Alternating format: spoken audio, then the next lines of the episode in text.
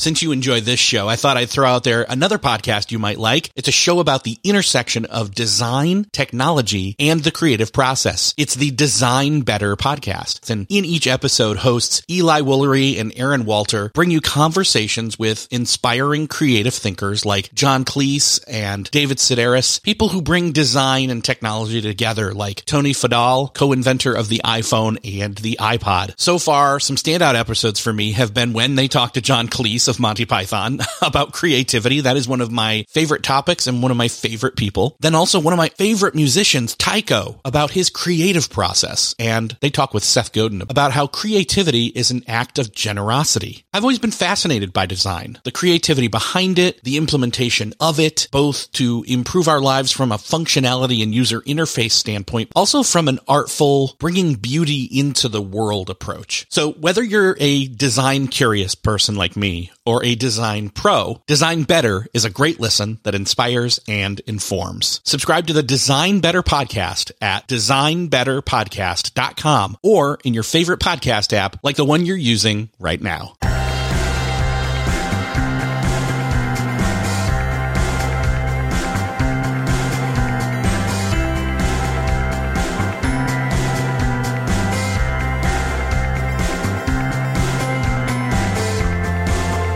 And welcome back to another episode of Beyond the To-Do List. I'm your host, Erik Fisher, and this is the show where I talk to the people behind the productivity. This week we're veering off from talking to other people. In fact, I'm just going to talk to you. Recently I remarked on an episode with Todd Henry about his latest book. When we were talking about the motivation code, I mentioned that this was now one of the top five productivity books that I would be suggesting to people. And somebody on Twitter asked me, what are the other four? That's actually a great idea for an episode, so I thought I would do it.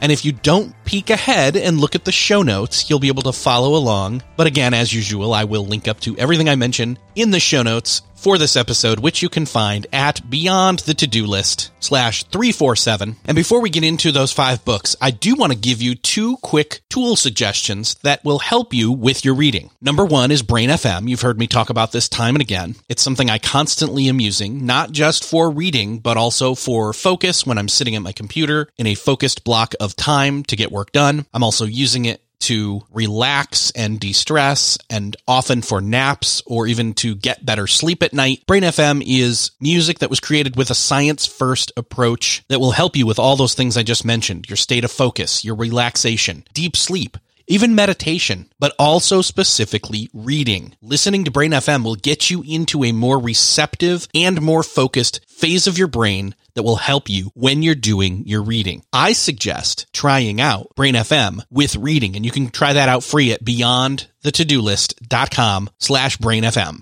The other tool is Blinkist. Blinkist is great for testing books out, or if you just don't have time and you want to get those nuggets from those books, they provide you that top knowledge from those non-fiction books so that you can be learning anytime, anywhere. You can listen to them as audiobooks or you can read them as blinks. This is another cool way to get your feet wet into these books and then commit deeper if you want to. Another cool feature that they've just started and teamed up with me on is something called shortcasts. This is where they will bring you key insights from podcasts and then you can go to Blinkist and listen to those key insights from those podcasts in the shortcast format in around 15 minutes. So if you want to review an episode that you love or if you never listened to that episode, you can listen to it on the go. You're going to love it. And you can check out Blinkist and shortcasts over at beyondthetodolist.com slash Blinkist. Go check that out. All right. So first up on the book list is the Getting Things Done workbook by David Allen. When I talked to David last, I was thrilled to see that the Getting Things Done methodology was being given a workbook and how simple it laid out the GTD methodology in terms of how to, but not just how to, but just literally practically doing it. Many people have read Getting Things Done, although some have only read the original version. There's also a second version that was updated. And this is, I think, in a way, the third version or even the best version. He did come out with GTD for teens a couple of years ago. This is better than that, in my opinion. This explains GTD, even if you've heard of it before and used it before. This is the best refresher on that that you're going to get. This is going to cover a lot of the basics in terms of not keeping things in your head, capturing those things, having regular regular intervals to decide what to do with the things that you captured. Anybody who is familiar with GTD knows that there are times where you fall off and then you get back on. And a lot of people, I think, you know, in talking with my productivity friends have said, yeah, are you still doing GTD? I, I just don't see GTD as a thing you do or don't do because you're always doing some of it. Because in fact, we all are doing these steps that are in these five stages of GTD, which is capture, clarify, organize, reflect, and engage. Those are different words than what it used to be called. Some of those stages were different in terms of, you know, instead of capture, it was like collect. Instead of clarify, it was process. Organize, I think, still remained the same, but then there's also planning and doing. In other words, the language can be different across time and across understandings. But we all are essentially, and if I were to take my own words and say it, we are all having ideas or remembering things. There's the capture. We need to decide if we need to do something with that now or later. That's clarify or process. Organize is part of that where it's deciding where and when and how and even if you're going to do that thing. Reflecting is looking back, planning is looking forward, doing and engaging are kind of the same thing. It's the two minute rule. Do this if it's possible to do right now or don't and save it for later when you can. This is all basic productivity stuff. However, this is where a lot of people get hung up on and fall off and then become completely unproductive. Even just starting here when you feel completely off about your productivity is a great place to return to. It's kind of like, oh man, I've been off my diet or I've been off my workouts for a while. And then you go back to the gym. GTD is like going back to the gym for productivity. So that's why this book is number one. All right. Number two is Michael Hyatt's Free to Focus. I have actually gone to a seminar on this that was a couple days long. It was incredibly helpful. And here's the thing. You could skip the GTD one. If you really wanted to, you could. I'm just saying it's well worth starting there if you've never done it. But even if you have done GTD before, it's a great place to start stretching in terms of your productivity to then start to lean in on doing the couch to 5k i guess in a way that free to focus is. And free to focus is great. This this book covers a lot of the next steps that would come out of gtd and in fact this book is almost the unpacking and the 201 301 ish levels courses of what originally gtd as a 101 level is. So this is all about learning how to make those decisions of what and when and where and how that you need to make when you're in those GTD stages. So if, if it's capturing things or if it's eliminating those things from even being captured in the first place, that's where cutting out the non-essentials comes in from free to focus or eliminating interruptions and distractions. Well, that is definitely going to be part of your workflow when it comes to the actual execution of those things in your system, leveraging your time and energy for maximum productivity. That comes into, hey, maybe you've captured all the right things. Maybe you've decided on what needs to be done, but then you're always lethargic or you don't have the most energy for when it's time for you to get those things done. That's what this book is going to then layer on top of to help you build momentum for your success. And I personally know that a lot of this came out of Michael Hyatt's own rubber meets the road practical application in his personal life and in his business. So this is tried and true stuff. In fact, again, one of the benefits of me sitting in on the seminar was seeing him tell us the stories of when these things worked because things at that point weren't. In other words, he'll give you the testimonials of what wasn't working and then how he came up with the fix and why. And in fact, many of those stories are in this book. And if that's not enough, I'm actually one of the people that endorsed this book. That was an honor of mine that Michael asked me to do. In fact, I'm going to read it here for you so you can hear it. Here's what I said about the book.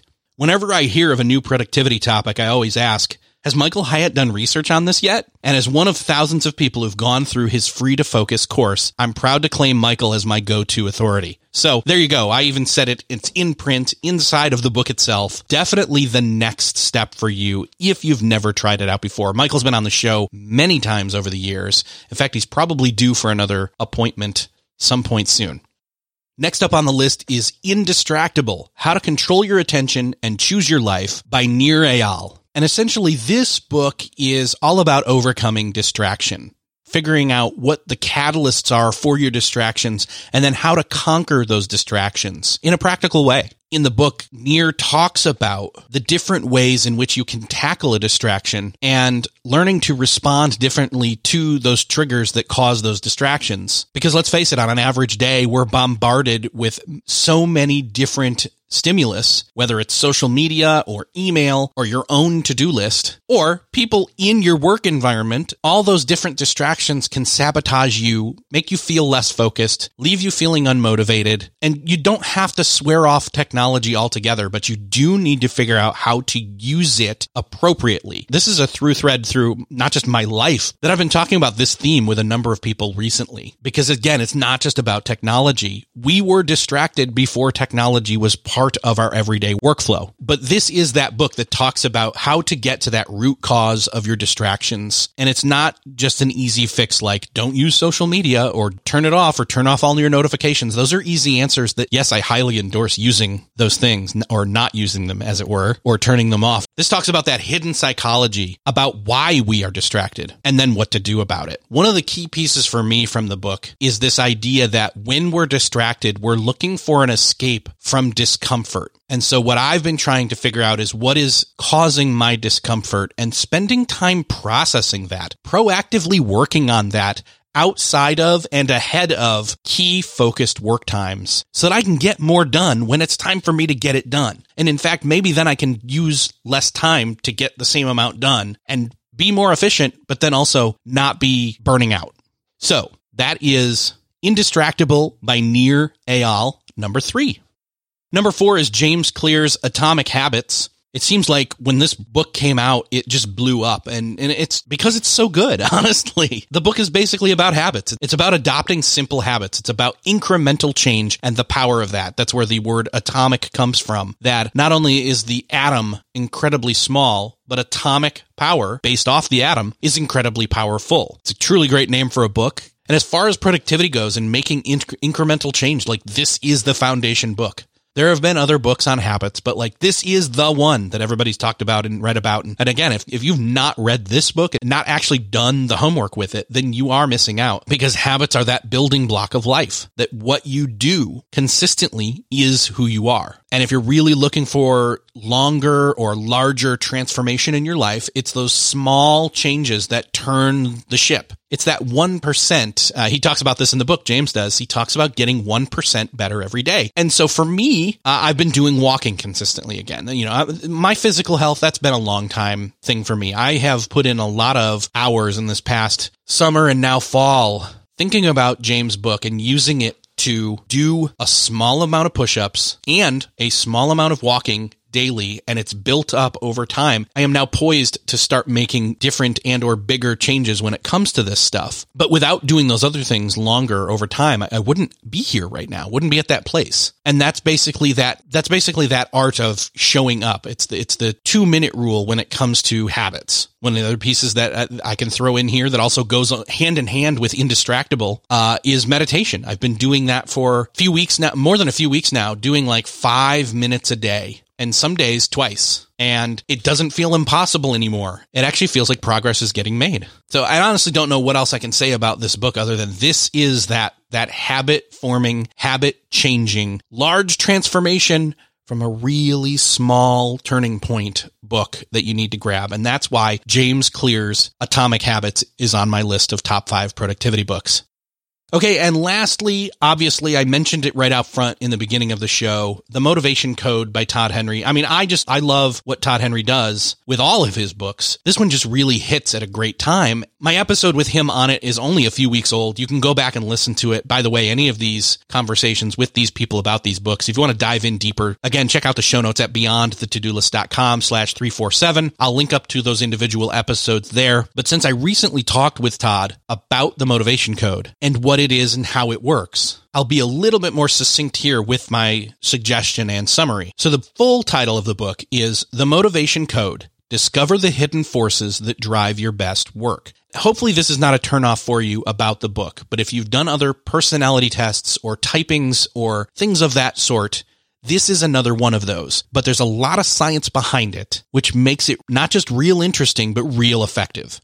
So, in the book, basically drawing on research and interviews from a, over 100,000 people, motivation is not a one size fits all thing. And this, I think, has been the struggle for a lot of people. People are motivated in many different ways. In fact, there are 27 motivational themes. And so you've got your own unique motivational DNA. And so by going through the assessment and then using this book as a handbook, you can unlock how to have better conversations, how to make better decisions, how to truly delve in and lean in on your motivational strength. And in the conversation with Todd, I mentioned two other books. So here's two freebies for you that go along with the motivation code for me. Number one is the Enneagram. I've talked in the past with Ian Morgan Cron about his book, The Road Back to You. And I haven't talked to anybody about Strength Finders on this show before, but that's the other book. So when talking with Todd, I mentioned this Triforce of books. These are the three that I was referring to. I was talking about the motivation code, The Road Back to You for the Enneagram, and Strength Finders. And all three of those books assessments come up with a picture of myself that looks at my strengths, why I tend to do things a certain way in health or in weakness. This is this is something that Todd refers to in his book as essentially the light side and the dark side to those different motivational themes. And essentially what I am saying here with Todd's book and those other two is self-awareness of your strengths and your personality are huge when it comes to applying anything from the other books that have previously been mentioned in this episode. So this is that extra layer. This is that hidden layer or that unaware layer that can sabotage your GTD, your free to focus, your habits can cause you to be distracted. This is where you really unlock the power in a lot of ways. Or another way to look at it is, why am I so distracted? Well, it's because I'm not using the right motivation. Why am I having such a hard time undoing or setting up for the first time this new habit? Maybe you aren't leaning into your motivation or vice versa. You may be able to tap into the perfect habit if you link it to the right motivation. So you can see here why these five books and even some of the extra bonus ones I threw out here at the end here, these last two of Strength Finders and The Road Back to You, putting all five of these books together makes you a productivity powerhouse. So in conclusion, there's no excuse now. and I say that as friendly and as gently, but also as boldly as I can is that you really can do great things. These five books slash seven books are my top five that I would suggest to people. And I hope that in suggesting them to you and even linking up to the conversations that I've had with other people about these books and these concepts and these principles, that this will truly move the needle for you now at the end of 2020 and into 2021 and beyond. So how's that for going beyond the to-do list? I really hope that this has been helpful for you. Again, the show notes for this episode can be found at beyondthetodolist.com slash 347. Don't forget my two suggestions to check out Brain FM and Blinkist. You can check those both out at beyondthetodolist.com slash Brain FM and beyondthetodolist.com slash Blinkist. Checking those out are really going to help you with the reading of these books and others to come, and with your focus and your productivity. If you found these suggestions helpful, would you do me the favor of sharing this episode? You can do that by hitting the share button on whatever podcast player app of choice you're using right now, or go on over to the show notes, click that share button, let somebody know about these books. Thanks so much for sharing. Thanks for listening, and I'll see you next episode.